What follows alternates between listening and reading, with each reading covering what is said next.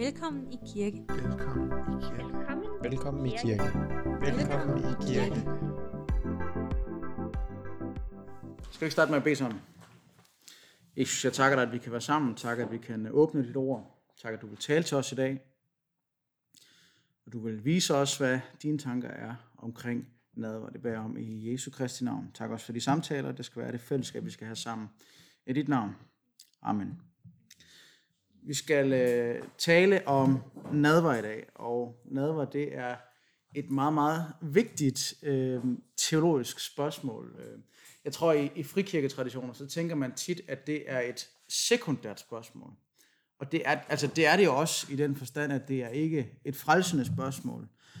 Men alligevel, så har spørgsmålet om nadver været med til at skille kirkesamfund fra hinanden. Øh, for eksempel øh, Øh, Luther og Svingli kunne ikke enes, eller kunne ikke øh, forenes i deres reformationsbestræbelser, fordi de var uenige omkring nadveren. Nadveren har forskellige navne, og man, kalder, man taler eksempelvis om det som et brydebrødet. Altså, og det er, det handler oftest om et, et måltid. Jesus, han bryder, øh, han bryder brødet, end at han skal korsfæstes. Ikke også? Altså, det, det kommer vi tilbage til senere i evangelierne. Men der er en brødsbrydelse, der sker i forbindelse med nadveren, så derfor er det en af de betegnelser, der bliver brugt omkring det. Man taler også om det som et øh, fællesskabsmåltid, øh, hvor man knytter ord som koinonia, altså det græske ord for øh, sådan intenst fællesskab. Nadveren er et rum, hvor man deler liv med hinanden, hvor at man deler både sådan menighedsfællesskab, men også man har fællesskab med Kristus. Det bliver også kaldt for et øh, taksilsesmåltid, der hvor vi har ordet eukaristo, altså når vi nogle gange kalder øh, nadveren for eukaristen. Så det er et sted, hvor man siger tak for det, som Jesus han har givet. Det er taksilses taksigelses øh, måltid, hvor man siger tak til Jesus for, at han har givet sig selv til os på korset, som nadveren jo selvfølgelig peger hen på. Og så bliver det også kaldt for herrens måltid, også fordi Paulus han kalder det eksempelvis herrens måltid i Korintherbrevet. Så det er nogle af de betegnelser, som bliver brugt omkring øh, nadveren. Så kært barn har mange navne, men jeg tror, det er, jeg tror godt, vi ved, hvad det er, vi taler om her i aften. Nadveren var en, ikke bare en vigtig del i den tidlige kirke, det var den vigtigste del overhovedet i den tidlige gudstjeneste. Og den fyldte næsten hele gudstjenesten. Jeg tror, de fleste af os, uanset om det er en luthersk kirke, eller en katolsk kirke, eller en øh, protestantisk, eller en frikirke, baptistkirke, uanset hvilken kirke man kommer i, så tager nadveren nok ikke meget mere end øh, 10 minutter, vel? Max. Nogle steder tager det måske 5 eller 4 eller 3. Jeg ved ikke, hvor hurtigt vi klarer det. Måske 5-7 minutter i haven. Men i den tidlige kirke, i den første kirke, der var nadveren den største og den vigtigste del af gudstjenesten. Og gudstjenesten tænker vi måske også i nogle andre former, end man tænkte det i den tidlige kirke. Men gudstjenesten bestod først og fremmest i et langt fællesskabsmåltid. Kærlighedsmåltid, ikke også? Agabemåltid, som det bliver kaldt. Og det vi ved om den tidligste gudstjeneste, den tidligste gudstjeneste, hvor vi, som vi kan finde beskrevet, den finder vi i, øh, i Korintherbrevet, hvor, hvor de har en plan, som, som ligner lidt det her. Og det var en, øh, en søndag aften, man typisk mødtes, hvor man starter med en, øh, en åbningsbøn, hvor man beder for det måltid, man skal til at indtage, og så spiser man et måltid. Man spiser ikke bare en oblat og drikker lidt vin, men man spiser et, et rigtigt måltid, et fællesskabsmåltid, hvor man spiser sig med det agape-måltidet, kærlighedsmåltidet, der hvor man deler alle de gode ting, man har taget med til fællespuljen og deler det imellem sig ideelt. Det var det, der gik galt i Korinth. Det var, at de ikke kunne finde ud af at dele. Øhm, efter måltidet, så kommer der sådan en, øh, en, en takkebøn, og det er måske det element i den tidlige gudstjeneste, den der takkebøn, det er måske minde mere om det, vi forbinder med nadveren, hvor man, efter man har spist sig med det, så, så laver man et eller andet med noget brød og noget vin, og giver en takkebøn, sådan lidt mere en rituel øh, taksigelse, eukaristi. Og så efter det, så kom der så det, man, kan kalde, eller som man kalder for symposiet, som er en belærende tale, eller en prædiken, og så er der måske nogle sange, eller nogle spontane indslag, profetier, hvad ved jeg. Det var sådan set øh, liturgien i den tidligste kirke, hvor et måltid, kærlighedsmåltid, det stod helt i centrum, og det fyldte det meste af den tid, de var sammen. Og det, det siger, hvad siger det til os? Det siger, det siger noget om, at gudstjeneste der har udviklet sig. En gudstjeneste i dag ligner ikke ret mange steder en gudstjeneste dengang, medmindre man har café-gudstjeneste i Haven, selvfølgelig. Øhm, men det, det også fortæller os, det er, at fællesskabet, det er alfa og omega i den tidlige kirke. Måltidet, fællesskabsmåltid, kærlighedsmåltid, det er i centrum for menighedskomsamlerne. Og der, og der er et mønster, vi kan se i Apostlenes Gerninger, hvor de mødes både i hjemmene, de kom dagligt i hjemmene, kan man tit læse om, hvor de også deler kærlighedsmåltider, så kom de også i templet. Men der, hvor kirken er forsamlet, enten i hjemmene eller i templet, så er måltidet, så er fællesskabet, det fylder rigtig, rigtig meget. For det revolutionerende i den tidlige kirkes nadver, det er ikke, at man har et, sådan et rituelt religiøst festmåltid. Det var kendt, og det var almindeligt, at man havde det. Man havde sådan nogle rituelle måltider i, i jødedommen. Har I været til et sabbatsmåltid? Det er et rituelt, religiøst rituelt måltid. Det var helt normalt. Det var også normalt i, i romersk og græsk kultur. Så det var ikke det revolutionerende, at man kunne have en, et måltid, kærlighedsmåltid med, med en taksigelse, en taksigelse eller nogle bøn eller noget belæring. Men det banebrydende ved den kristne nadver, det var måske det der, eller det var det der kærlighedselement, det der agape element, at ved det kristne nadverbord, der, kunne, der blev alle de sociale skæld, de blev ophævet. Eller de samfundsmæssige strukturer og hierarkier, de blev ophævet. Alle slags mennesker kunne i kirken ved nadverbordet komme sammen til et kærlighedsmåltid. Og det skiller sig faktisk fra de andre øh, religiøse måltider, som man finder i, i jødisk kultur. Det er lidt mere, for, hvor man markerer et tilhørsforhold. Hvem er, hvem er inde, og hvem er ude, og hvem er rettroende, og hvem er ikke rettroende, osv. osv. Men det revolutionerende, det var, at ved det nadverbord, i den tidlige kirkes nadverbord, der var alle lige, der kom alle til Gud på samme vilkår. Og det er også der, hvor det går galt i Korintherbrevet. At der er nogen, der er hensynsløse, der er nogen, der ikke agter på hinanden. De agter ikke på Kristi læge, de viser ikke hensyn. Så det er det revolutionerende ved det kristne måltid kontra andre religiøse måltider. Det var, at de sociale skæld, de etniske skæld, de blev ophævet i det fællesskab. Nu mister jeg min skærm her. Så i den tidlige kirke, så er det primært tale om et ægte måltid. Altså de spiser sig med det, hvor der er et rituelt komponent. Og det udvikler sig så op igennem kirkehistorien.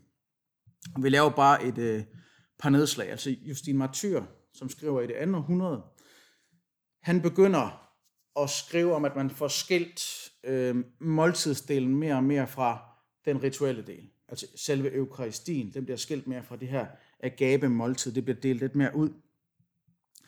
Øh, nadveren har stadigvæk en central rolle, øh, men der bliver så også indført en del andre elementer i selve gudstjenesten. Eksempelvis så begynder man så begynder ordets tjeneste, forkyndelsen og undervisningen, det begynder at fylde mere, det får en mere central øh, rolle.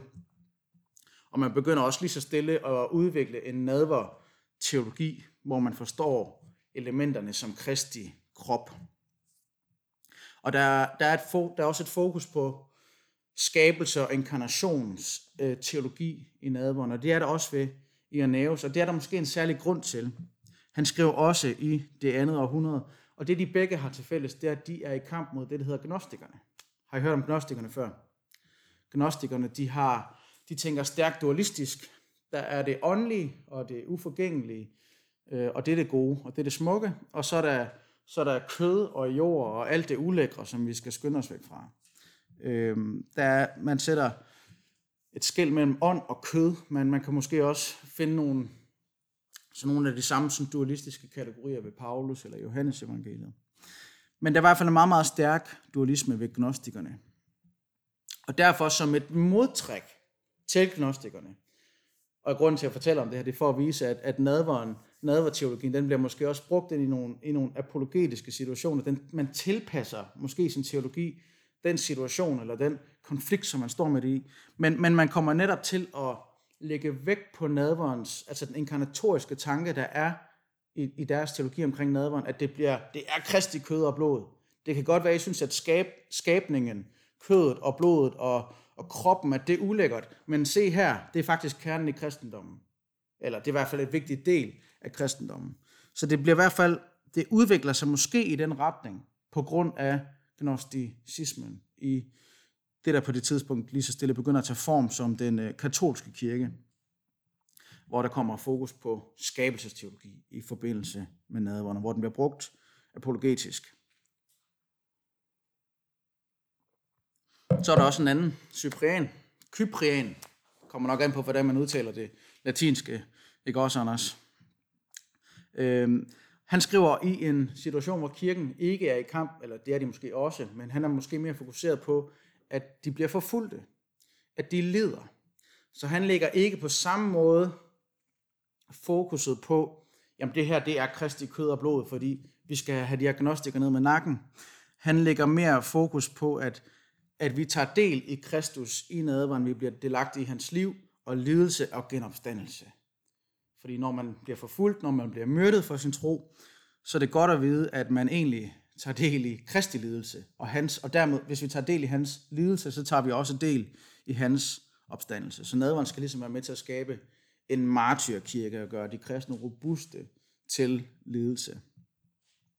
Så det vi ligesom, og det, jeg vil ikke bruge meget mere tid på, på oldkirken, fordi det begynder jeg først at stikke af senere, og vi skal også have tid til at kigge på, øh, hvad Bibelen faktisk siger.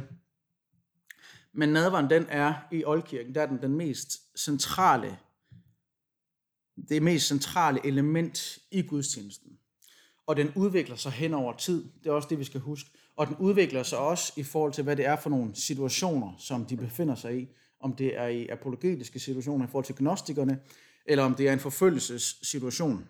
Så, bliver, så, så udvikler nadverens betydning sig teologisk, alt efter hvilken kontekst kirken har befundet sig i. Og det kan man så argumentere for, at det måske har fortsat med i nogen sammenhæng. På trods af alt det her, så forbliver nadveren, selvom at man bliver uenig hen ad vejen om, hvad det betyder, og om det mest er, vi er delagtige i Kristus, eller, eller man bruger det mod gnostikerne, så er man enige om fortsat, at nadveren er helt utrolig vigtig. Og det er den helt op til reformationen, og det er den også i en del kirker i dag. Jeg vil også synes, den er, den er meget vigtig. Men der sker jo ligesom et split ved øh, reformationen. Og I ved godt, at reformationen det er 1500-tallet, så helt op igennem middelalderen og oldkirken osv. osv., der er nadveren utrolig vigtig. Og på mange måder så er det reformationen, som vi, i hvert fald i den her del af verden, står i forlængelse af. Så hvad betyder nadveren, og hvorfor er den så vigtig? Og som jeg nævnte i starten, så var det jo noget af det, der skilte også reformatorerne. De, de, var, de var enige om, at man skulle ikke mene det samme, som katolikkerne gjorde. Så kan det godt være, at Luther han var lokket af det, men det skulle, der skulle være nogle nuanceforskelle. Vi skulle ikke mene det samme, som katolikkerne gjorde.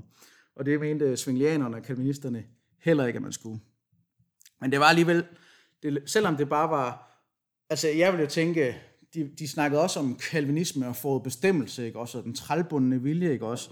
Det var måske også nogle vigtige spørgsmål. Men der var det bare små nuancer, der skilte det med, ikke også mellem Luther og Calvin eksempelvis. Men det er netop det springende punkt i forhold til Luther og Svingli. Og der er sådan en god beretning, hvor det, øh, hvor det øh, Luther og øh, Svingli, de sidder på en bar i Marburg, og det, det er sådan en kirkehistorisk myte, myte eller fortælling, det kan også være, den er rigtig, hvor de så prøver ligesom at blive enige om at slå pjalterne sammen i forhold til sådan deres bestræbelser. Hvor at Svingli han jo prøver at overbevise Luther om, at det er bare et symbol. Hvor Luther han så til sidst skriver med ølskum på bordet. Hoc est corpus meum. Dette er mit lame. Færdig, ikke også? Og det skilte så de her bevægelser, de her kirkesamfund fra hinanden. Og hvis vi sådan skal trække nogle historiske og teologiske perspektiver på nadveren, så, kan vi, så lander vi i, jamen overordnet set vil jeg sige, at vi, vi lander i fem forskellige positioner på nadveren. Og det vil jeg gennemgå nu. Jeg skal lige have noget kaffe. Og man kan sige, det de er uenige om, de kan sikkert godt blive enige om mange ting, men det de er uenige om, det er, hvordan er Kristus til stede i nadveren. Det er det springende punkt. At man husker på Kristus, og man har et dejligt fællesskab omkring nadveren, det kan man godt blive enige om, at det er godt. Men hvordan er Kristus til stede i nadveren. Og vi ved, eller det ved jeg ikke, om vi ved, men at i den katolske kirke, der trækker man ikke alene på Bibelen, men der trækker man også meget på traditionen.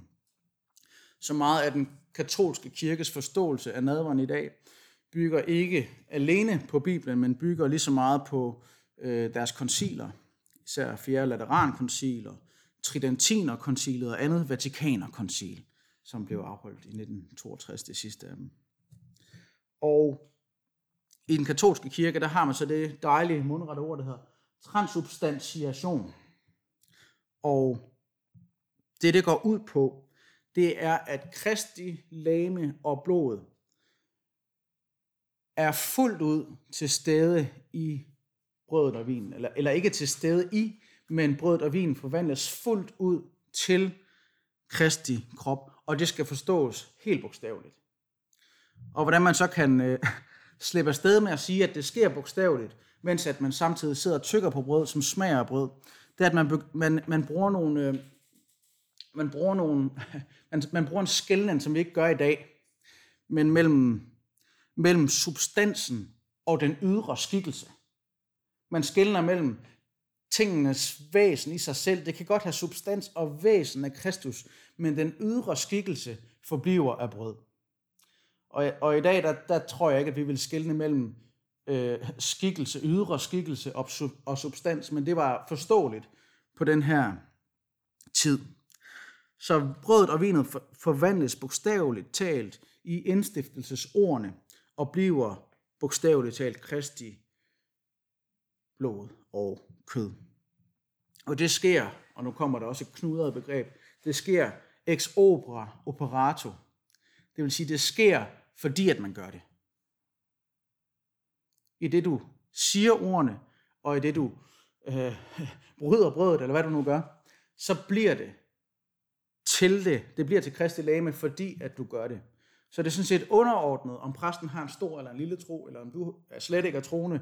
Hvis du gør de rigtige ting, hvis du følger manualen, så bliver det forvandlet til Kristi kød og blod.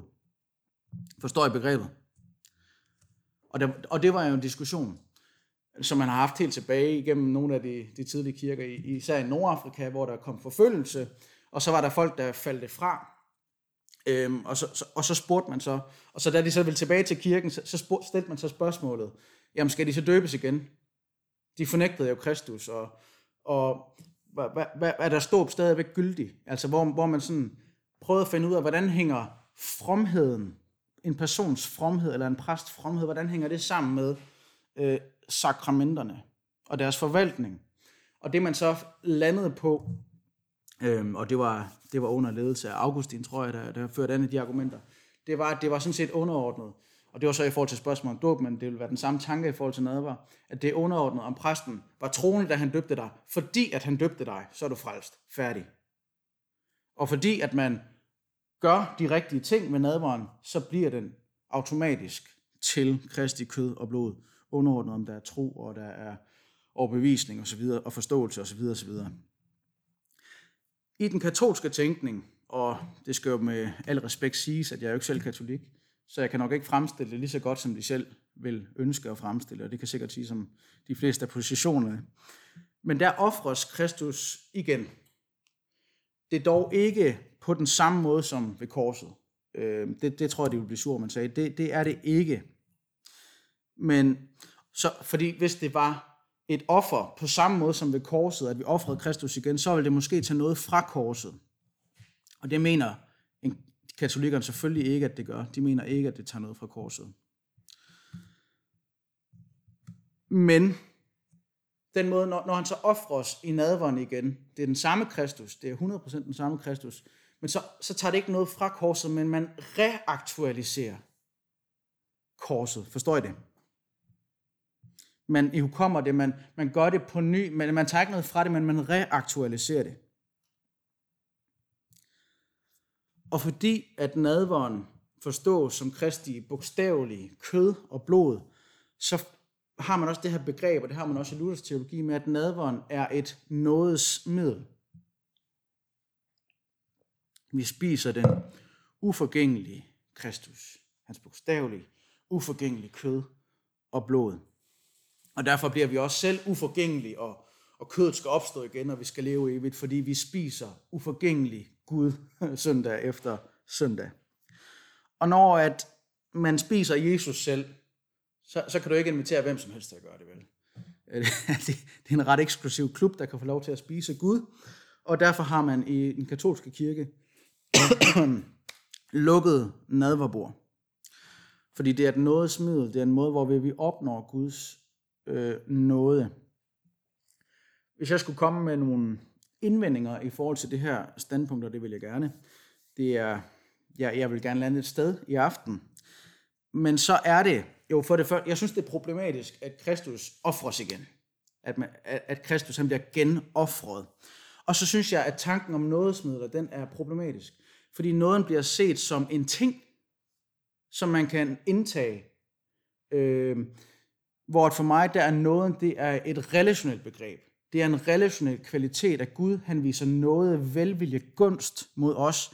Det er ikke en ting, jeg kan spise, eller en ting, jeg kan tilegne mig, som så gør mig et retfærdigt væsen. Nej, jeg bliver relationelt anskuet som retfærdig på grund af, at jeg er i Kristus, på grund af troen på Kristus.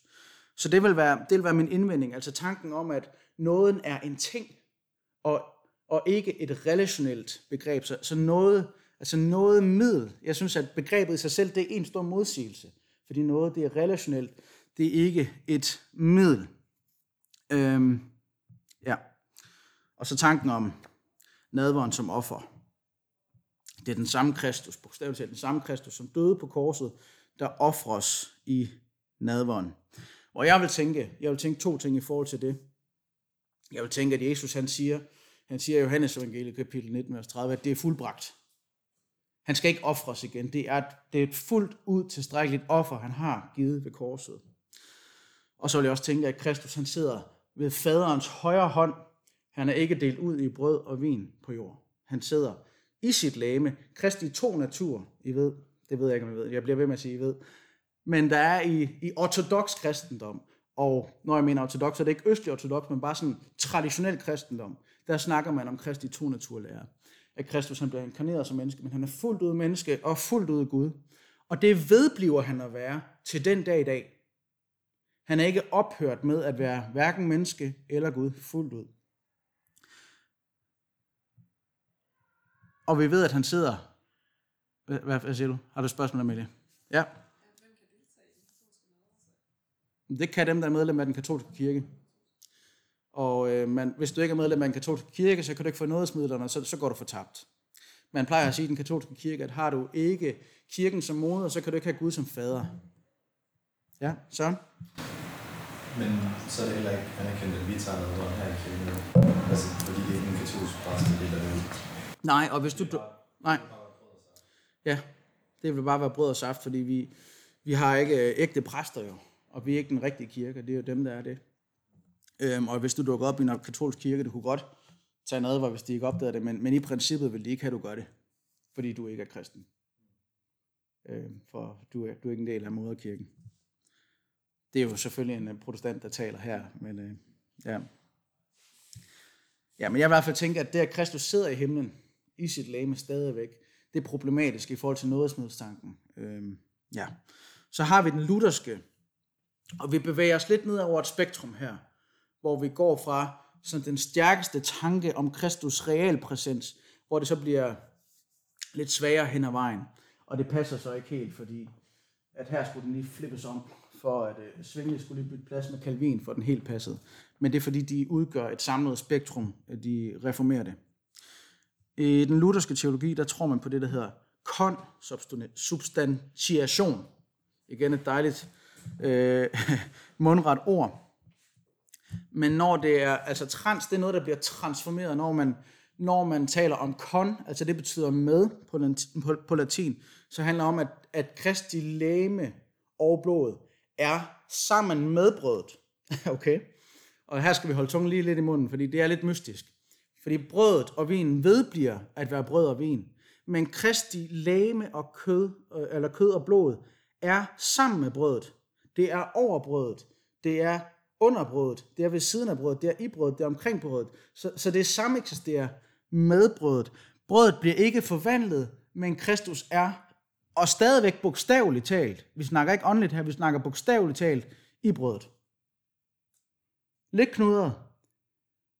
Brødet er Kristus. Brødet er brød, men Kristus er i brødet. er vi med? Og øhm, noget, noget, noget, af, noget af den argumentation, man bruger for det, det er også Kristi to natur. Hvor man så vil sige, at øhm, jamen det er på grund af, hvad der sker efter opstandelsen, at den skillende, der har været, altså de kvali- der har været sådan, mens Kristus var på jorden, så har der været en, hvordan skal, vi, hvordan skal jeg forklare det? Men der har været sådan et skillende mellem, Christ, hvad Kristus kunne gøre fysisk med sit fysiske læme, men efter opstandelsen, så er, så er hans guddommelige kvaliteter, de kan blive overført til hans menneskelige kvaliteter.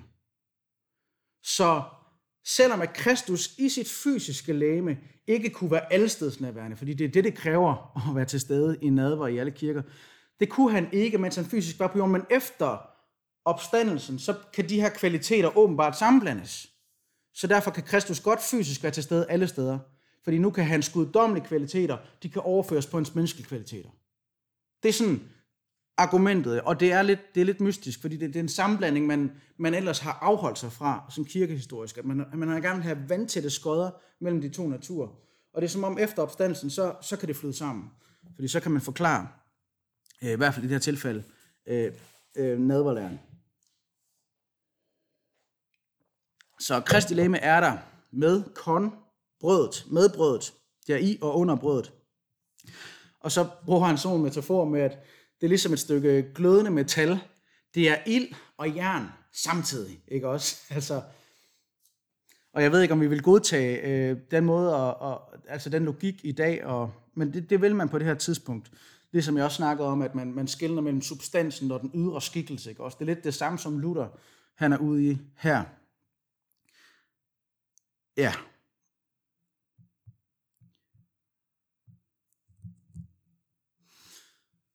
Kristi læme er, har ikke de samme fysiske kvaliteter i den lutherske teologi som almindelige fysiske objekter.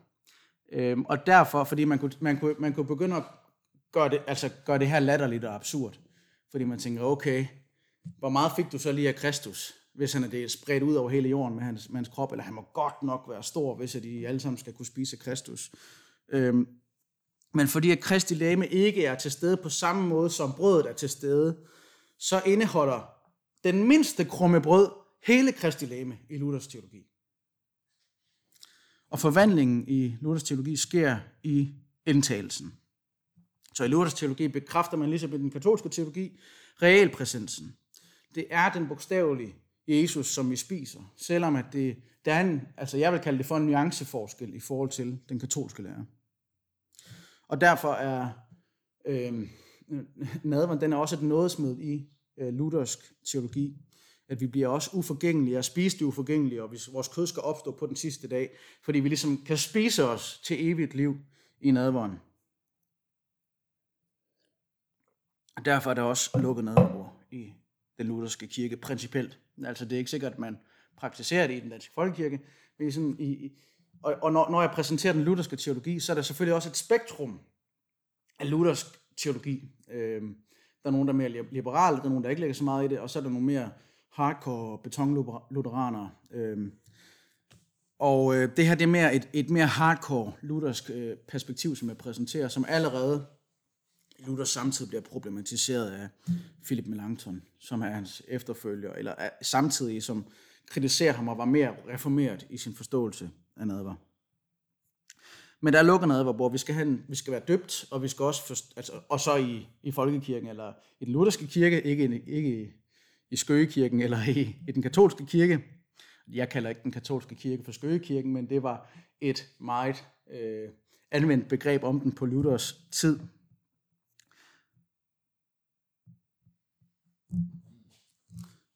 Ja, så det, den lutherske position, det er konsubstantiation, substantiation. Kristus er til stede i begge naturer, og hans allestedsnærværende kvalitet, den bliver knyttet til hans menneskelighed i den lutherske forståelse. Så brødet er virkelig Kristus, uden at substansen af brødet forvandles. Ja, så det er sådan, det er nok den mest knudrede, fordi katolikkerne, de går bare over, altså de går over planken ud og siger, at det bliver bare forvandlet. Sådan er det. Det kan godt være, det ligner brød, men det er forvandlet. Hvor, hvor ja, Luther han prøver ligesom at få det samme resultat, at det er nådesmidler, det er Kristus, men han vil ikke sige det, som katolikkerne siger.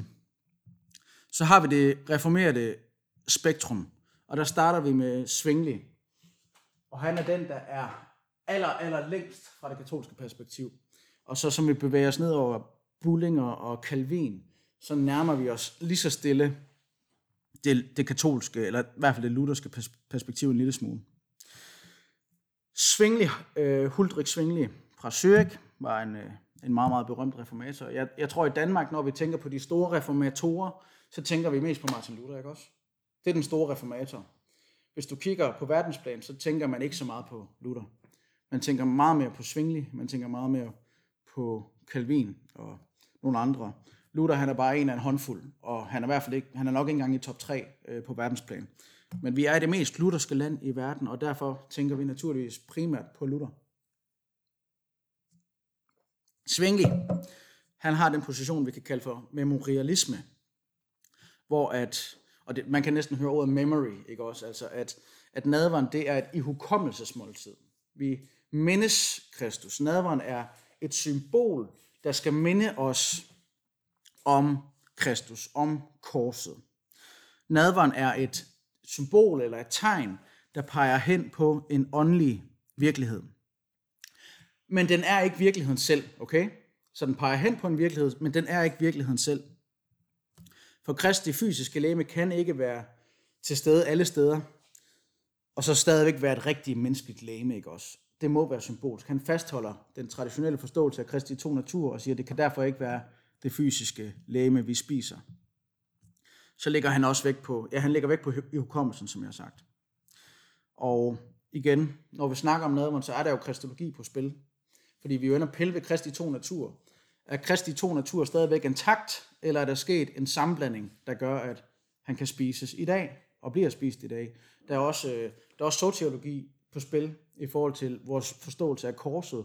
Skal Kristus ofres igen? Er det nødvendigt? For, øh, for at vi kan få noget, eller var korset tilstrækkeligt? Skal vi bare tro på det, der allerede er sket? Så det er derfor, det, det er også det der med til at splitte kirkesamfund, fordi der er både kristiologi og øh, sociologi, der, der er mange forskellige spørgsmål på spil. Det har mange implikationer. Ja, det er Svingli. Han er, det, det er helt kort. Jeg tror godt, I forstår Svingli. Heinrich Bullinger, han har det, vi kan kalde for parallelisme. Og også i hans position, og de alle sammen reformerer det, ikke? også mere øh, kalvinistiske i deres teologi.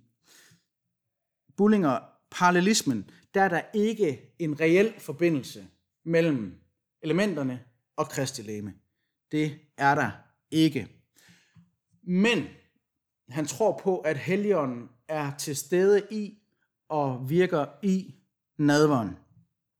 Så han siger, at når vi udadtil Okay? Og det er den her, de bruger også de der kategorier med det ydre og det indre. Når vi udadtil spiser brød og vin, det er noget, vi gør udadtil, fordi vi gør det med vores fysiske krop. Okay? Når vi udadtil spiser brøden og, og vinen, så skaber Helligånden indadtil, altså i vores ånd, i vores sjæl, hvad vi nu skal kalde det, så skaber Helligånden en enhed med Kristus. Okay? Så Helligånden handler parallelt med, at vi handler fysisk der er navnet parallelisme. Så der er en virkelig, eller en åndelig virkelighed på spil i nadveren, selvom at nadverelementerne ikke er Kristi læme. Det er Bullingers øh, position. Og der kan man godt, altså fra at bare være et symbol, så er der lige pludselig noget ånd på spil her. Så man, de, han nærmer sig lidt øh, mere en luthersk og katolsk position. Calvin, han tager den lidt længere. Han taler om instrumentalisme. Og han siger, at elementerne, altså brødet og vinen, kan ikke skilles fra den virkelighed, som de peger hen på. Du kan ikke skille det 100% fra Kristus. Der er en sammenhæng mellem symbol og den virkelighed, som det peger hen på. Og han siger, at elementerne, altså brødet og vin, det bliver brugt af Helligånden til at give os Kristi kød og blod og nærvær og noget osv. åndeligt. Han siger, at vi modtager åndeligt Kristus i, og åndeligt også Kristi læme og hans øh, blod og så videre. Vi, vi modtager ham åndeligt, vi får åndelig næring af ham ved Helligånden. Det er en åndelig virkelighed, det er ikke en bogstaveligt talt fysisk virkelighed. Så kan man selvfølgelig sige, at en åndelig virkelighed er også virkelig. Det er den også, men det er ikke en fysisk virkelighed, som man taler om i en luthersk og en katolsk teologi. Så Helligånd instrumentaliserer brødet og vinen til at give os åndeligt kristi kød og blod.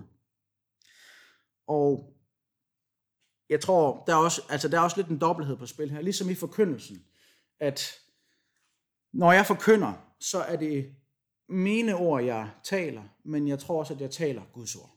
Altså der, der er en dobbelthed på spil, og den, den dobbelthed, den, den, den, den kører øh, Calvin også med, at vi, vi spiser brød og vin, men åndeligt, der modtager vi også Kristi læme og blod.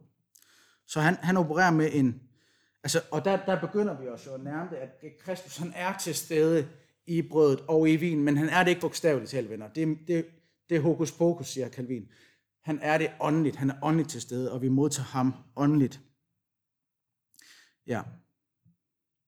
Så han afviser ligesom de andre positioner. Han siger, at det er ikke blot et symbol, og det er heller ikke den lutherske og katolske, hvor, øh, hvor, hvor man siger, at det er noget, der sker bogstaveligt talt, men Kristus er til stede ved Helligånden, så han har lidt sin egen position, selvom den, den måde, den af, altså afviger fra Bullinger, det er, at Bullinger han afviser nogen forbindelse mellem elementerne. Selvom at ånden handler, så afviser han en forbindelse mellem elementerne og Kristus, hvor Calvin han siger, at han afviser ikke, at der er en forbindelse. Han siger, at forbindelsen er bare åndelig, den er kødelig.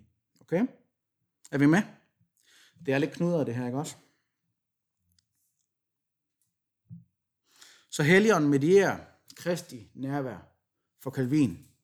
For han mener jo også, som alle de andre, eller i hvert fald som, som Svingli påpeger, at Kristus han sidder ved den højre hånd, og så bliver Calvin lidt mystisk. Men Helligånden skaber nærmest en himmelsk bro, ikke også?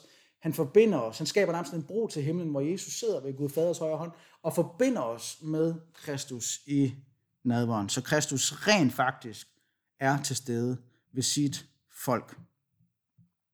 Okay. Så nadveren er et kontaktpunkt med Kristus. Ligesom lovsang også kan være et kontaktpunkt, eller, krist, eller skriftlæsning, eller bøn, eller forkyndelse, fællesskab osv. Og det, der så er et godt spørgsmål, det er, om vi, vi møder Kristus på en særlig måde i nadveren. Skal vi lige tage en lille pause? Bare lige tanke op.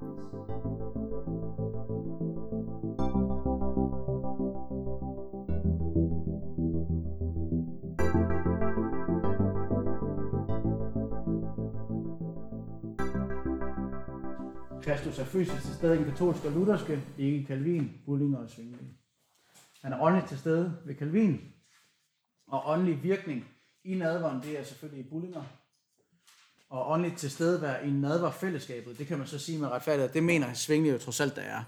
At der er vi sammen om nadveren, der er Helligånden selvfølgelig også til stede i sin kirke. Og der kan man jo så også, hvis man skal, hvis man skal være lidt god ved Svingli, så kan man sige, at kirken er jo også Kristi læme øhm, og Kristus er til stede i sit læme, som er hans menighed, hvis man skulle komme med et argument, hvor man bevæger sig væk fra objekterne brød og vin. Ja. Og elementerne af nådesmidler, det er noget, man tror i den katolske og lutherske. Det tror de andre ikke på. Og det ex opera operato, det tror lutheraner også på. Øh, det, kan så, det kan så være, at det sker på nogle andre tidspunkter øh, ved den katolske og ved den lutherske, men, men det sker, fordi at du gør det. Og kirkehistorisk, så har de alle sammen, hele banden, har praktiseret lukket nadverbord, okay? Ja, hvad siger du, Søren? Det er bare, hvornår bliver det, hvornår er, fra hvornår er elementerne nødvendige, sådan kirkehistorisk? Altså ikke hvornår man finder på det, men altså, hvis jeg nu er katolik, og jeg skal sådan tænke over, okay, fra det her tidspunkt i historien, der er nadveren en noget med. Ja, det er et godt spørgsmål, men, men må det ikke... Det kan vel ikke være efter første nadvermåltid. Hvis jeg tænker på forbryderen siden af Jesus, han, fik jo, han blev ikke døbt, og han fik ikke noget. Og... Nej, nej, præcis. Jamen, så må det næsten, altså det må næsten være efter opstandelsen. Øh, hvis, de, hvis de skal svare teologisk. Et andet spørgsmål, det er så, hvornår den lærer udvikler sig kirkehistorisk. Det er jo så et andet spørgsmål. Og det er jeg ikke sikker på, men jeg vil skyde på det, det måske begynder at se nogle antydninger i, det andet århundrede, der ved Justi Martyr. Øhm, ja. Hvad siger Bibelen? Det er nu det, jeg støtter mig op af. Selvom at det her, det, det, kan, det kan være godt i forhold til at give os nogle kategorier. Øh, de katolske, lutherske, kalvinske, bullinger og svingelige, fordi det, det, er, det tegner ligesom et rigtig fint spektrum, som man så kan placere sig på. Og de tekster, vi skal kigge på, det er de synoptiske evangelier. Der er nogle små nadverafsnit. De synoptiske, det er Matthæus, Markus og Lukas. Og så er der Johannes evangeliet, som har lidt sin egen sjove passage omkring det her. Og så første Korintherbrev især, som også går ind i nadveren. Og det er ret kort i forhold til de synoptiske evangelier. Fordi de gentager, altså de, de gentager meget det samme, ikke også? Matteus evangeliet, kapitel 26, vers 26-29. Mens de spiste, tog Jesus et brød, velsignede brød det, gav det sine disciple det, og sagde, tag det og spis det. Det er mit læme. Og han tog et bære, takkede og gav dem det, og sagde, drik alle heraf. Det er mit blod, pagtens blod, som udgives for mange til syndernes forladelse. Jeg siger jer, fra nu af skal jeg ikke drikke af vintræets frugt, før den dag jeg drikker den nye vin sammen med jer i min faders rige. Ja, og det her, det er jo, et, altså det er jo egentlig et påskemåltid, øh, den første mad, hvor det bliver indtaget. Og påsken symboliserer den gamle pagt med lammet, der bliver slagtet i Ægypten, og blodet, der bliver smurt på øh, dørstolperne. Og ved at indstifte nadver måltid, så siger Jesus, nu kommer der en ny pagt, og så er han det nye lam, og det er hans blod, og så videre, og så videre. Det er nogle af de symboler, som der bliver spillet på øh, i den første nadver af påskemåltidet. Han skal slagtes, og vi skal nu spise hans kød og hans blod, ligesom de skulle spise lammet og være dækket under dets blod. Så døden gik dem forbi. Det er det, påske betyder. Gå forbi. Nadveren er et øh, paksmåltid. Det er i hvert fald det, vi kan sige ud fra evangelierne, som er at det er et paksmåltid. Det sker, påske, øh, det sker i påsken, og det er den symbolik, som det spiller op af. Og så er det også et måltid, som Jesus øh, velsigner. Markus evangeliet, kapitel 14, vers 22-25. Mens de spiste, tog han et brød, velsignede og brød det, gav dem det og sagde, tag det, dette er mit læme. Og han tog et bære, takkede og gav dem det, og de drak alle af det. Og han sagde til dem, det der er mit blod, pagtens blod. Der bruger han også ordet pagten, ikke også? Som udgødes for mange. Sandelig siger jeg, jeg skal aldrig mere drikke af vintræets frugt, før den dag, jeg drikker den som ny vin i Guds rige. Det er næsten det samme. Lukas evangeliet. Kapitel 2, 22. Jeg skal nok lige, så er I med her. 22, vers 14-20. Da timen var inde, satte han sig til bord sammen med apostlene. Her hedder de så apostle, ikke også? Og han sagde til dem, jeg har længtes meget efter at spise dette påskemåltid med jer. Der kalder han det også specifikt påskemåltid. For jeg skal lide, for jeg siger jer, jeg skal aldrig mere spise det, før den fuldendes i Guds rige. Så tog han et bære, takkede og sagde, tag det og del det mellem jer.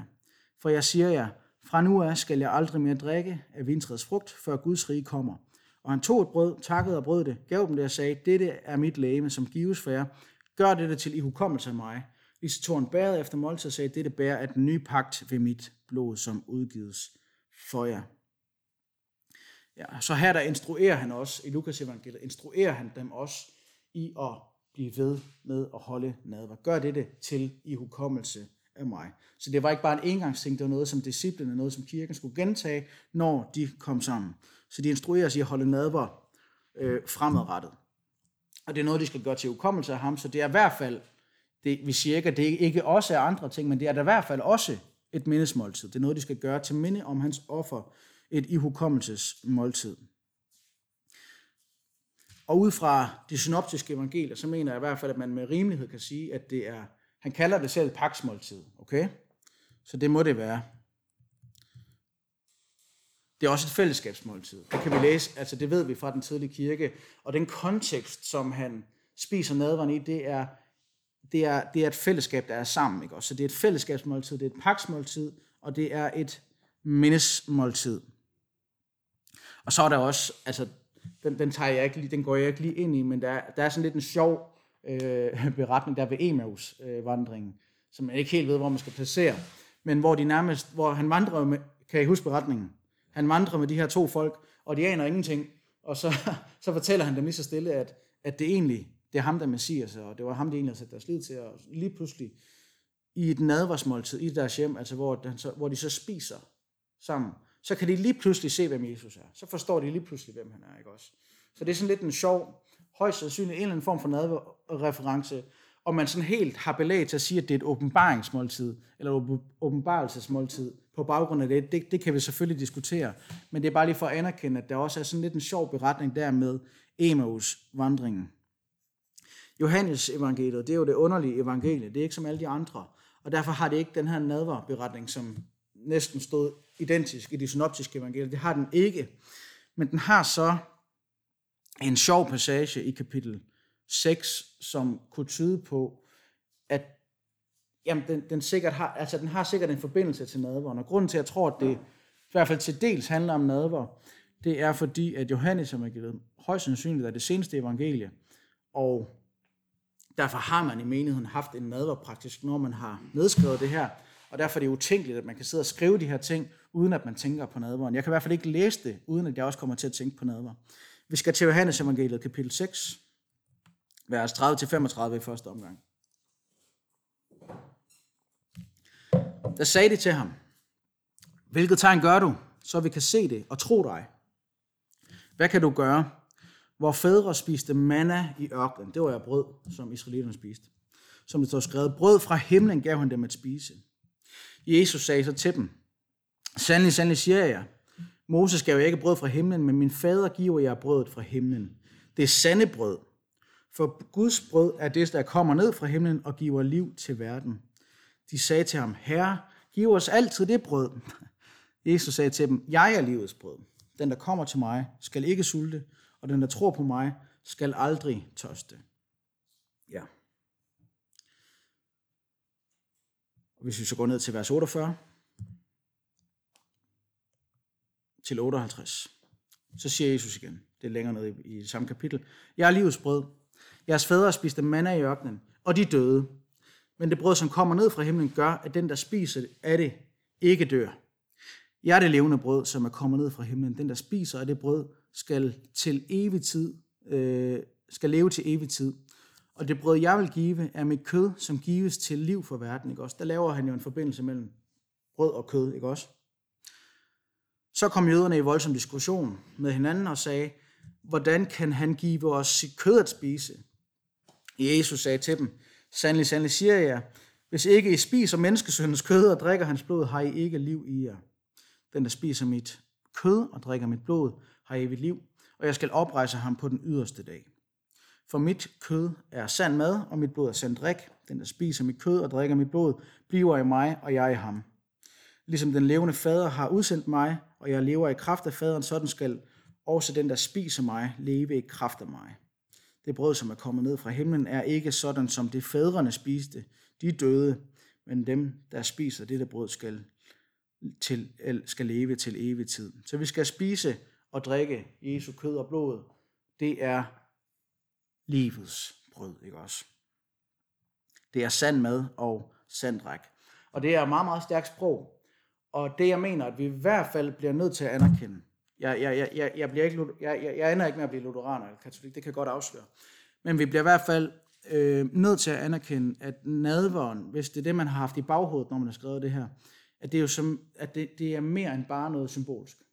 At der er altså en åndelig virkelighed på spil. Og grunden til, at jeg ikke går, altså er villig til at gå planken ud, det er, at når du læser det her i Johannes evangeliet, hvis du læser historien om eksempelvis den samaritanske kvinde, der står ved brønden, altså den måde, han taler om, at jeg er livets vand, og den, der drikker af mig, skal aldrig nogensinde tørste igen, det lyder næsten som det samme. Altså det, det, er, mange, det er mange af de samme argumenter, han, eller ja, det er meget det samme sprog, mange af de samme udtryk, han bruger. Og der har vi jo ikke en bogstavelig forståelse af, at der er noget særligt vand, som er kristi kød og blod og krop. Og det har vi ikke. Og han siger også, at han er, han er lammet, og han er, han er vandet, og man skal drikke ham, og man skal, og man skal spise ham, og, og så videre, og så videre. Altså, så, så der er for mange, for mig er der for mange af sådan nogle udtryk øhm, i Johannes evangeliet især, til at vi skal, vi skal passe på med ikke at lægge alt for meget i det, for han er også livets vand, og vi skal drikke ham, ikke også? Øhm, og så skal man også lige have, når man kigger på den her beretning, så skal man også lige have i mente, at det kommer lige efter, at der har været bespisningsunder øh, med brød. Så det er også den kontekst, som det sker øh, ind i. Så det kommer oven på en diskussion omkring brød, de har haft, og så kommer der, hvad med manna, ikke? Og så, så er det lidt deres tanker derhen, og så siger han, jamen det handler egentlig om mig. Og det, det, for mig er det sammenlignet med, at de står ved brønden, og hun står og drikker, hun står og hiver vand op, og han siger, vil det ikke være fantastisk, hvis du aldrig mere skulle tørste? Du kan bare drikke mig, ikke også? Så, så for mig, der skal vi, jeg, jeg anerkender, at der er noget åndeligt på spil, og han laver en eller anden form for kobling. Især hvis man har haft øh, nadver i baghovedet, da man har skrevet de her ting. Så laver Kristus klart en kobling mellem sig selv og nadveren. Men vi skal passe på med ikke at lægge alt for meget i det, fordi at han bruger mange stærke udtryk om sig selv. Han er vand, han er døren, han er vejen, han er sandheden, han er lammet, og så videre, og så videre, og så videre. Ja. Men jeg mener i hvert fald, at vi må anerkende, at der er en åndelig virkelighed på spil. Det er ikke bare et symbol. Skønt, så røg min slice lige, og de er der. Ja, og jeg har sagt, at jeg tror, at der er tale om nadveren her, på grund af, at Johannes evangeliet er skrevet på et tidspunkt, hvor der var menigheder, som praktiserede nadver. Så har vi øh, Paulus i 1. Korintherbrev. Det er også interessant. 1. Korintherbrev kapitel 10, vers 14-21, og det handler egentlig om øh, afguds øh, kød, og om de må æde det, og hvad der sker, osv. osv. Hvor han så skriver sådan her, i 1. Korintherbrev kapitel 10, vers 14-21. Hold jer fra afgudstyrkelse, mine kære. Jeg taler til jer som forstandige mennesker. Døm selv om det, jeg siger. Velsignelsens bære, som vi velsigner, er det ikke fællesskab med Kristi blod. Velsignelsens bære, det er nadverbæret, ikke også? Er det ikke fællesskab med Kristi blod? Han siger ikke, det er Kristi blod, men han siger, det er fællesskab med Kristi blod. Brødet, som vi bryder, er det ikke fællesskab med Kristi læme? Fordi der er et brød, er vi alle et læme. For vi får alle del i det ene brød. Tænk på Israels folk. Har de som spiser af offeret ikke fællesskab med alderet? Hvad vil jeg sige med dette? At det som offres til afguder er noget, eller at afguder er noget? Nej. Men at det offres, men at, men at det, der offres, offres til dæmoner og ikke til Gud. Og jeg vil ikke, at I skal have fællesskab med dæmoner. I kan ikke drikke både af Herrens bære og dæmonernes bære. I kan ikke både have del i Herrens bord og i dæmonernes bord. Så Paulus han siger egentlig her, i hvert fald i forhold til dæmonerne, okay? Der siger han, brødet er ikke noget i sig selv. Men I har fællesskab med dæmonerne, når I spiser brødet. Og for mig, der, der står det parallelt i forhold til det, han siger, måske i forhold til Kristus, at brødet er ikke noget. Men, men I har jo fællesskab med Kristi lame, når I spiser det. Og I har jo fællesskab med Kristi blod, når I drikker det.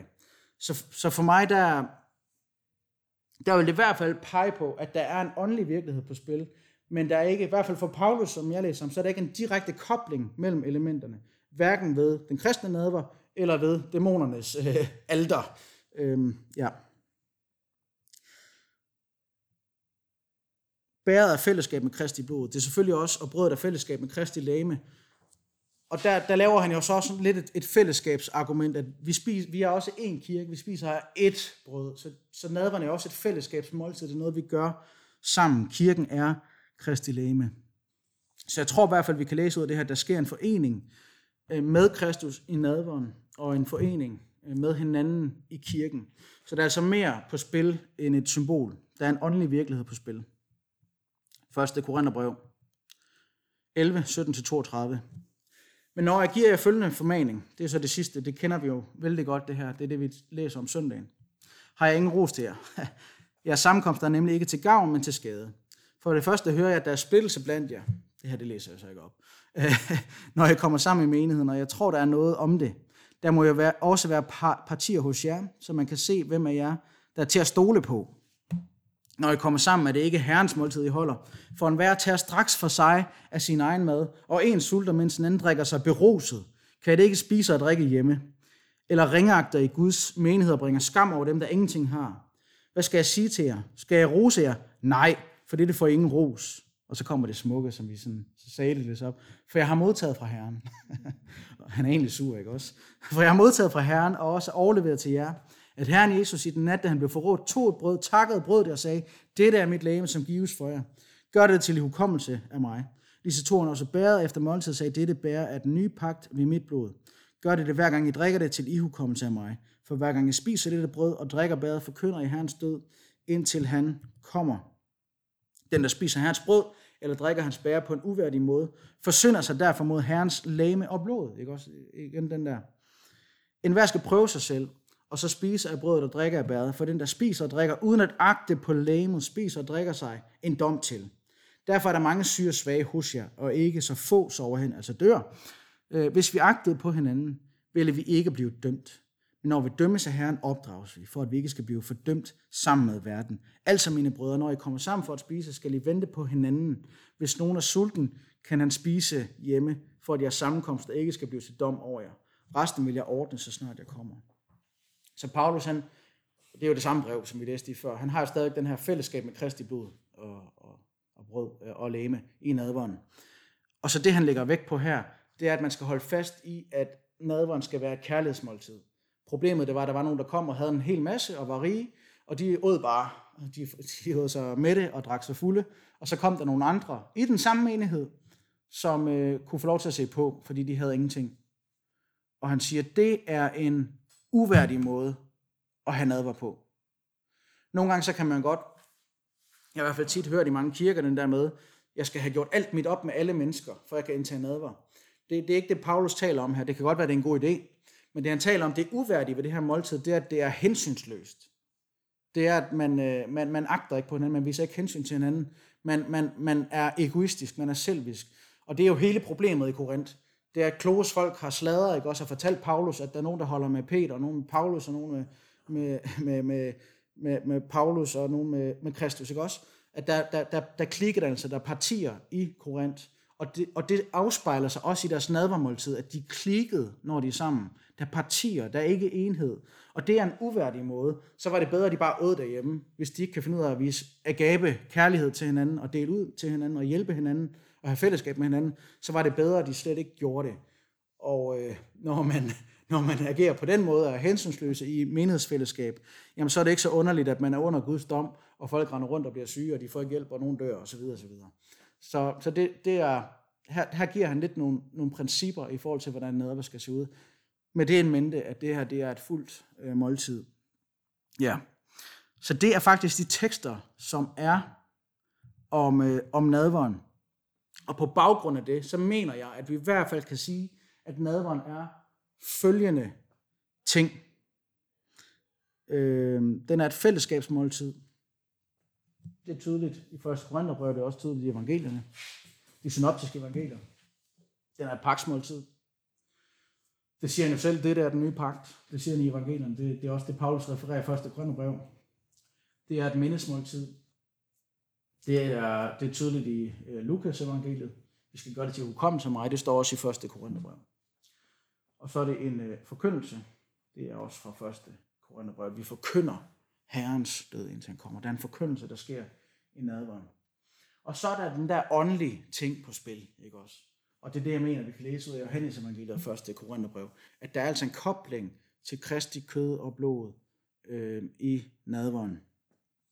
Så der er en åndelig virkelighed på spil. Ja.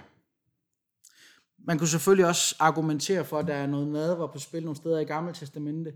Jeg synes, det er lidt mere spekulativt, fordi så skal vi have en kristologisk læsning, og det mener jeg selvfølgelig også godt, vi kan have. Men det er altså ikke primært teksterne. Øh, man kan selvfølgelig snakke om manna i ørkenen, ikke også? Det er også det, som Johannes evangeliet bygger ovenpå. Øh, man kan også snakke om bukken med Abraham og Isak, ikke også? Som, som øh, det, der peger hen på, på nadveren, ikke også? Øh, det, I, I kan godt huske Abraham og Isak, så kommer der en buk i stedet for, som er ligesom, ligesom Kristuslammet, der skal ofres. Så er der åbnes også påskelammet i øh, Exodus beretningen. Så er der også tempeloffrene, ikke også? Som man også kunne mene, det peger frem mod nadver, det peger frem mod Kristus på en eller anden måde. Øh, men det er ikke primært teksterne. Så det er ikke dem, jeg vil, jeg vil ikke bygge teologi på, på gammeltestamentlige tekster i forhold til at lave en lære om nadveren. Selvom det selvfølgelig også legitimt, mener jeg også ud fra Nye Testament, at altså, der, er en, der er en færre kobling at lave i hvert fald til påsken. Øhm. Ja, jeg skal lige kort gennemgå dem her. Fællesskabsmåltidet. Nadveren er fællesskab. Det er det aller, aller vigtigste i den tidlige kirke, det er, at nadveren er fællesskab. Den har kun betydning i fællesskabet. Okay? Hvis du spiser brød og vin derhjemme, så spiser du frokost. Ikke også? Du har ikke nadver. Det er et fællesskabsmåltid, det er et kærlighedsmåltid, det er noget, der gøres sammen. Kærlighed, det, du kan heller ikke sidde derhjemme og elske dig selv. Altså, du skal have nogen at elske. Du kan elske din kirke. Der er behov for, at der er et fællesskab.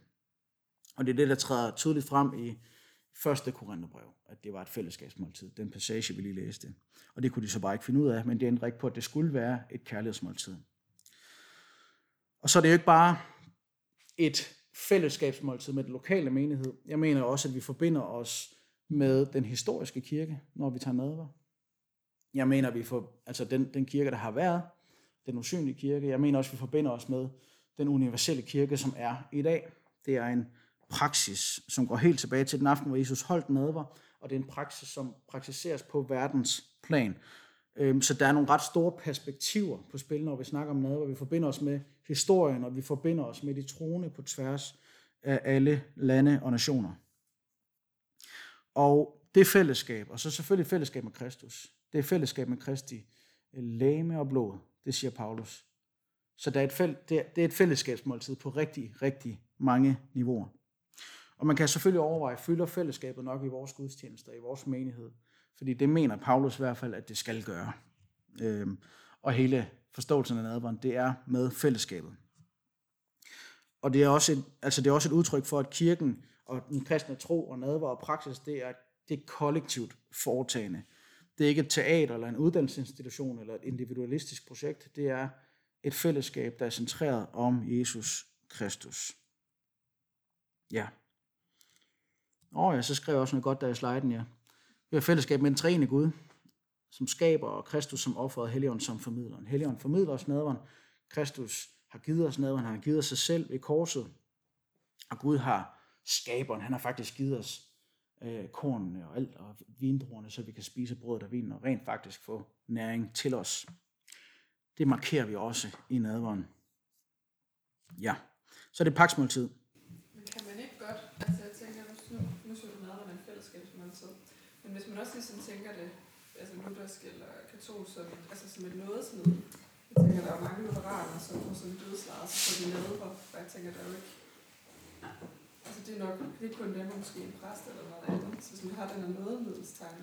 Ja, jo, jo.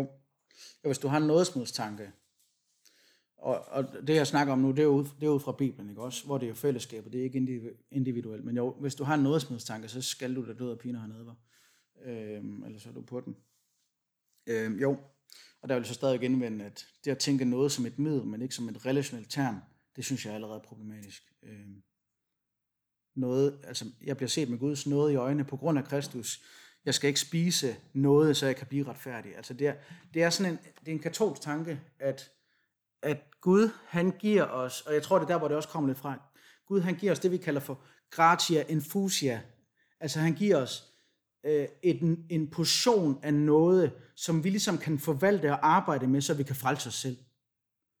Og det, det, det, jeg tror, det, det, det ligger lidt op af den der nadvarforståelse.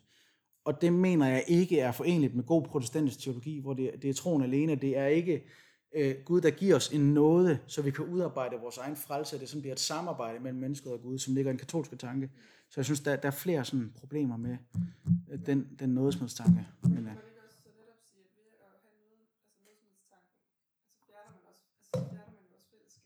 Det gør man. Jo. Fordi nadveren bliver et middel. Altså det kan godt være, den er alle mulige andre ting, men, men den er, altså den er et nådesmiddel. Det er måske det vigtigste, ikke også? Den er et paksmåltid. Nadveren er et paksmåltid.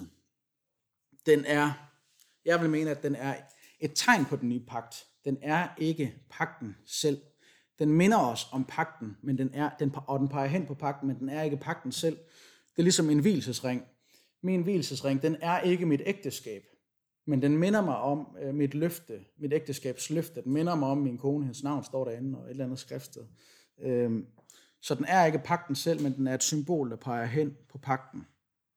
Og nadveren, den føjer ikke noget til pakten. Nadveren føjer ikke noget til korset, men den stadfester korset. Ikke også? Den, vi, vi, vi mindes det, vi, vi husker, vi minder os selv om det, vi, vi, ja, vi, vi tager imod det på ny, ikke også?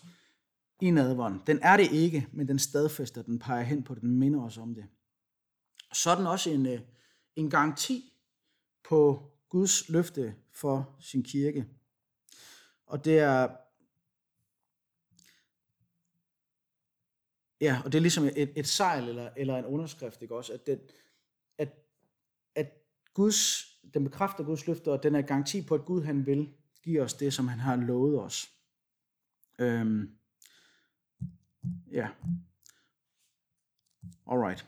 Jeg går videre. Tiden går. Den er et mindesmåltid. Og det har vi snakket lidt om. Den forbinder nutiden, fortiden og fremtiden. En eller anden dag, så kommer Kristus igen, og så skal vi ikke længere. Så skal vi spise til lammets bryllup, ikke også?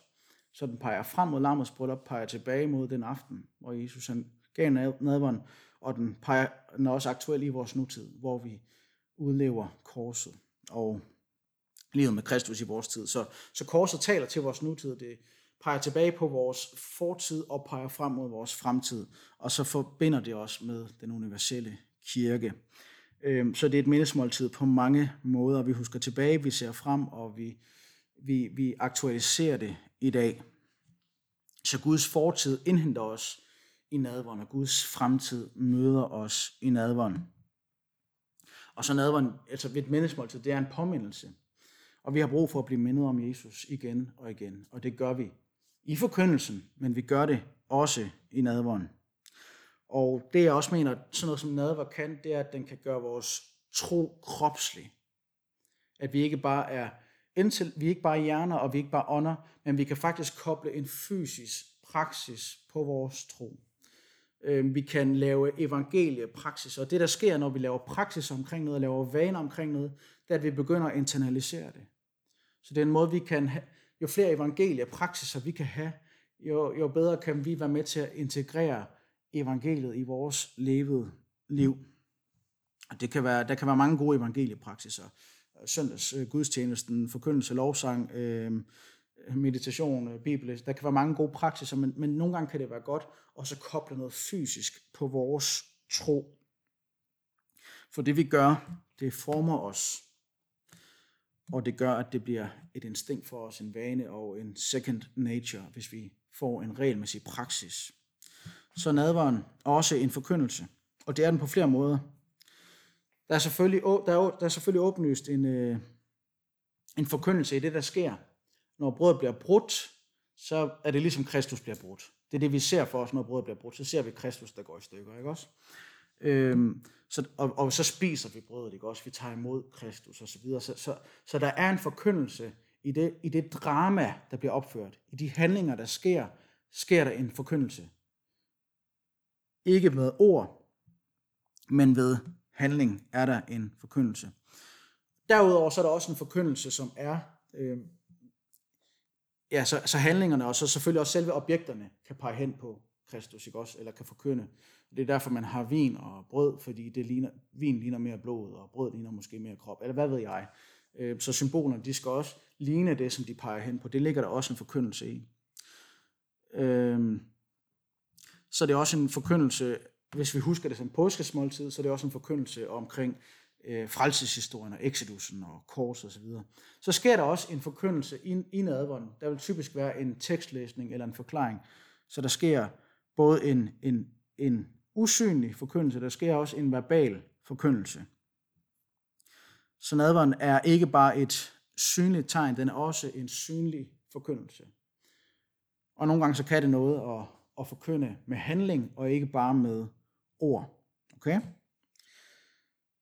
Så vi opfører et drama i nadvåren. Og Helligånden taler jo ikke bare ved vores ord, men taler også gennem symboler og objekter og handlinger. Bare tænk på de gamle testamentlige profeter, ikke også? De gør alle mulige super underlige ting, fordi det forkynder et eller andet til Israel, eller til nationerne.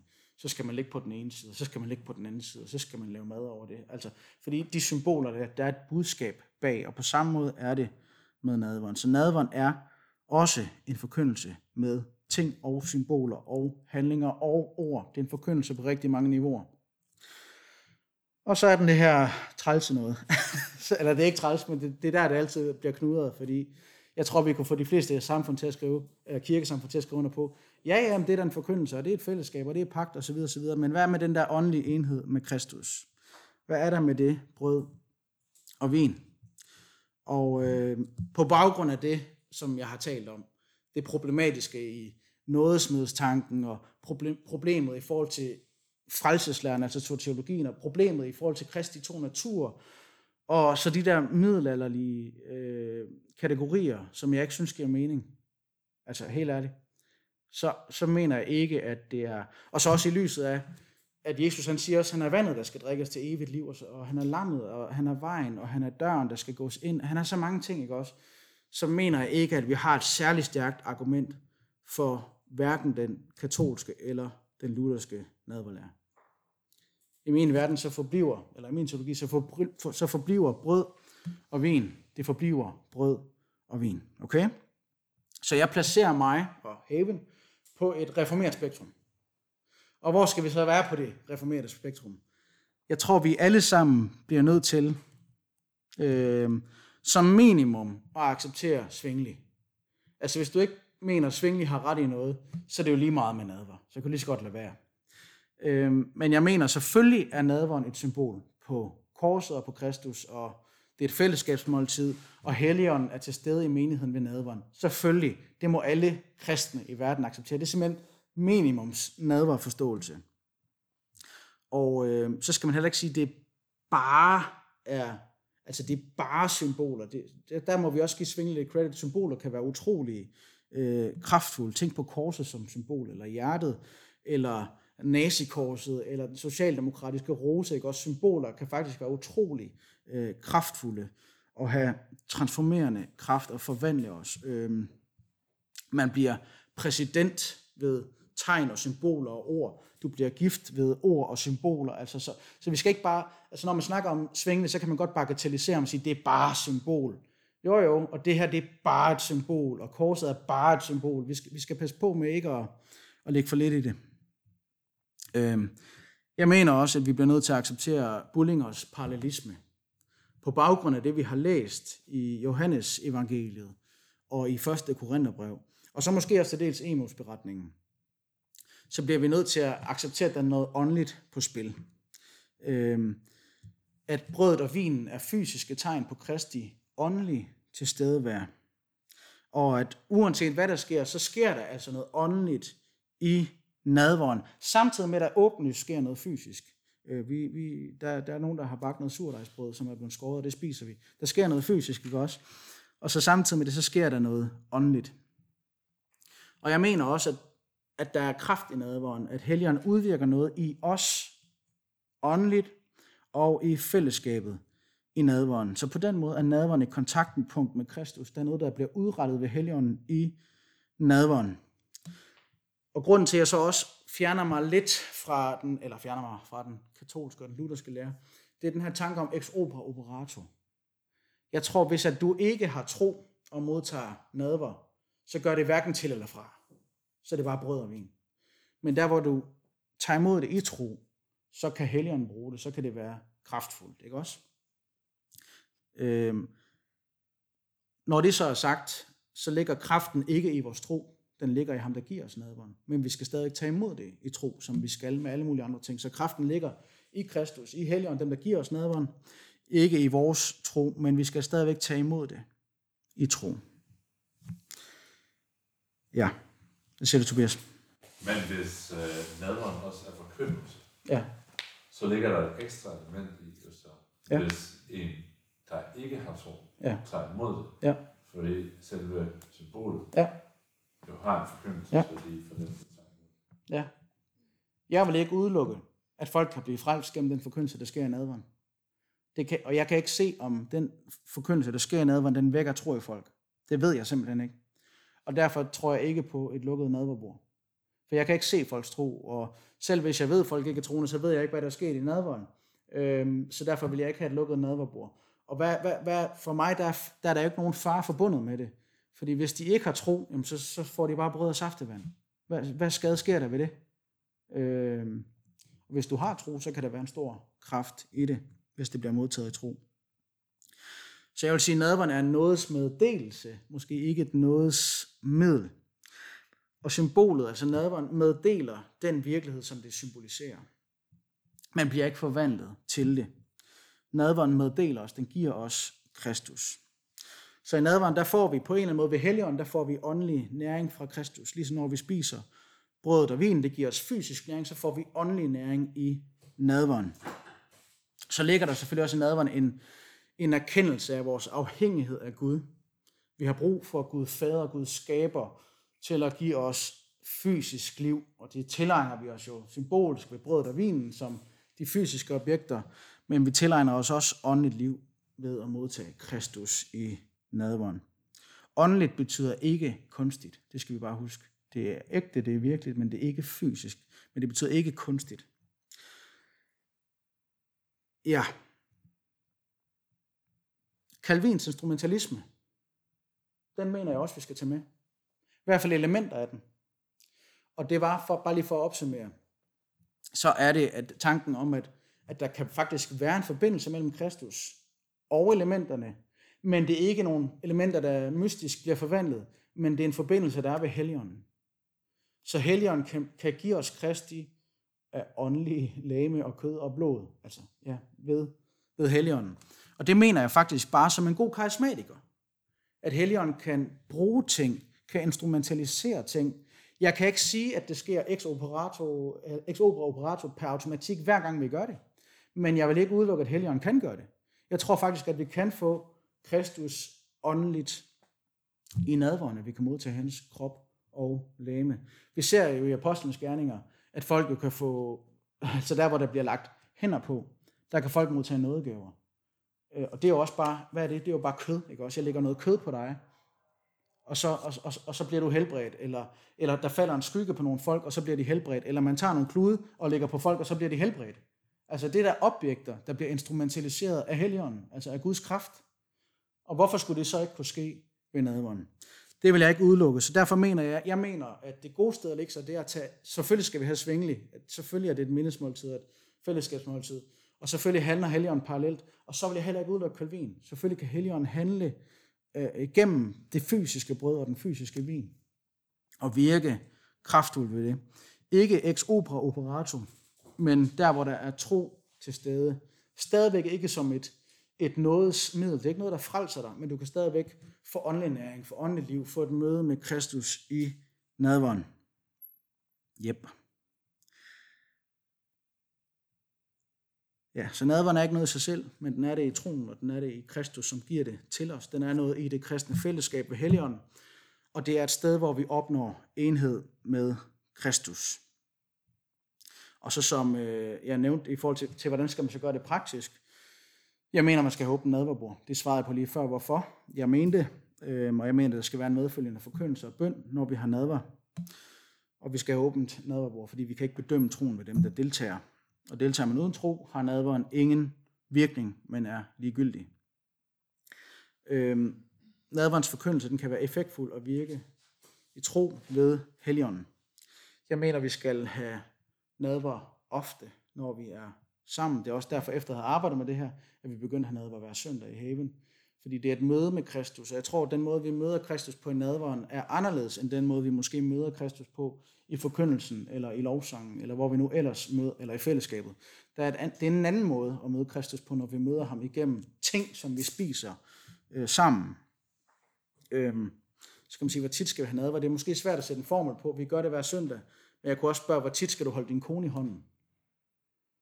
Altså, du kan jo ikke lave en lov for det, men er det ikke, er det ikke godt lige at, lige at altså det, det at tage hende i hånden, det, det, det er jo ligesom nadveren, ikke også, at det er ikke fordi, man siger noget, men, men det man gør, det symboliserer noget. Det viser, at vi har hinanden. Jeg, jeg, jeg elsker dig. Vi, vi er sammen, ikke også? Det er jo godt at gøre tit. Hvor tit skal du mindes om Guds nåde? Det gør vi om i nadveren. Lad os gøre det tit. Øhm, hvor tit vil du møde Jesus? Det, det, det, det er godt at gøre. Det er godt at møde Jesus. Så, så lad os have nadver ofte.